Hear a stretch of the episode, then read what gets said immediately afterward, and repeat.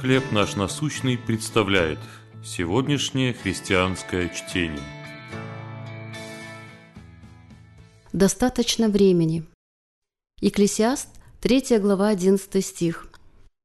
«Он вложил вечность в сердце их, хотя человек не может постигнуть дел, которые Бог делает от начала до конца». Увидев на полке у подруги массивный том Льва Толстого «Война и мир», я призналась.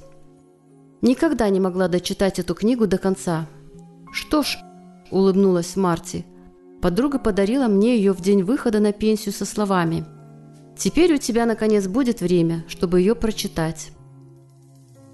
Первые восемь стихов третьей главы книги Экклесиаста описывают привычный ритм жизни, в котором иногда появляется возможность выбора. На каком бы этапе мы ни находились, трудно найти время для всего, что хочется сделать. И чтобы мудро распоряжаться временем, полезно иметь план. Ежедневное время с Богом – приоритет для нас.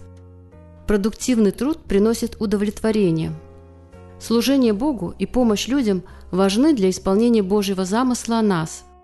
А время отдыха тоже не проходит напрасно, обновляя тело и дух – мы склонны слишком сосредотачиваться на текущем моменте, отводить много времени на то, что кажется важным здесь и сейчас.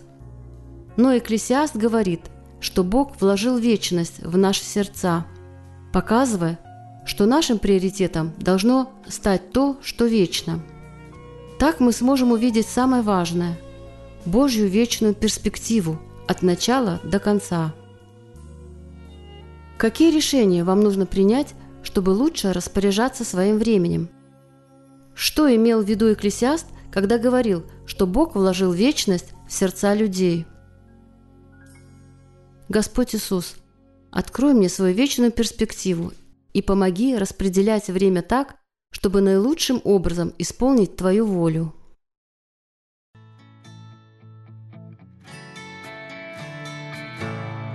Чтение на сегодня предоставлено служением «Хлеб наш насущный». Еще больше материалов вы найдете в наших группах Facebook, ВКонтакте, Instagram и Telegram.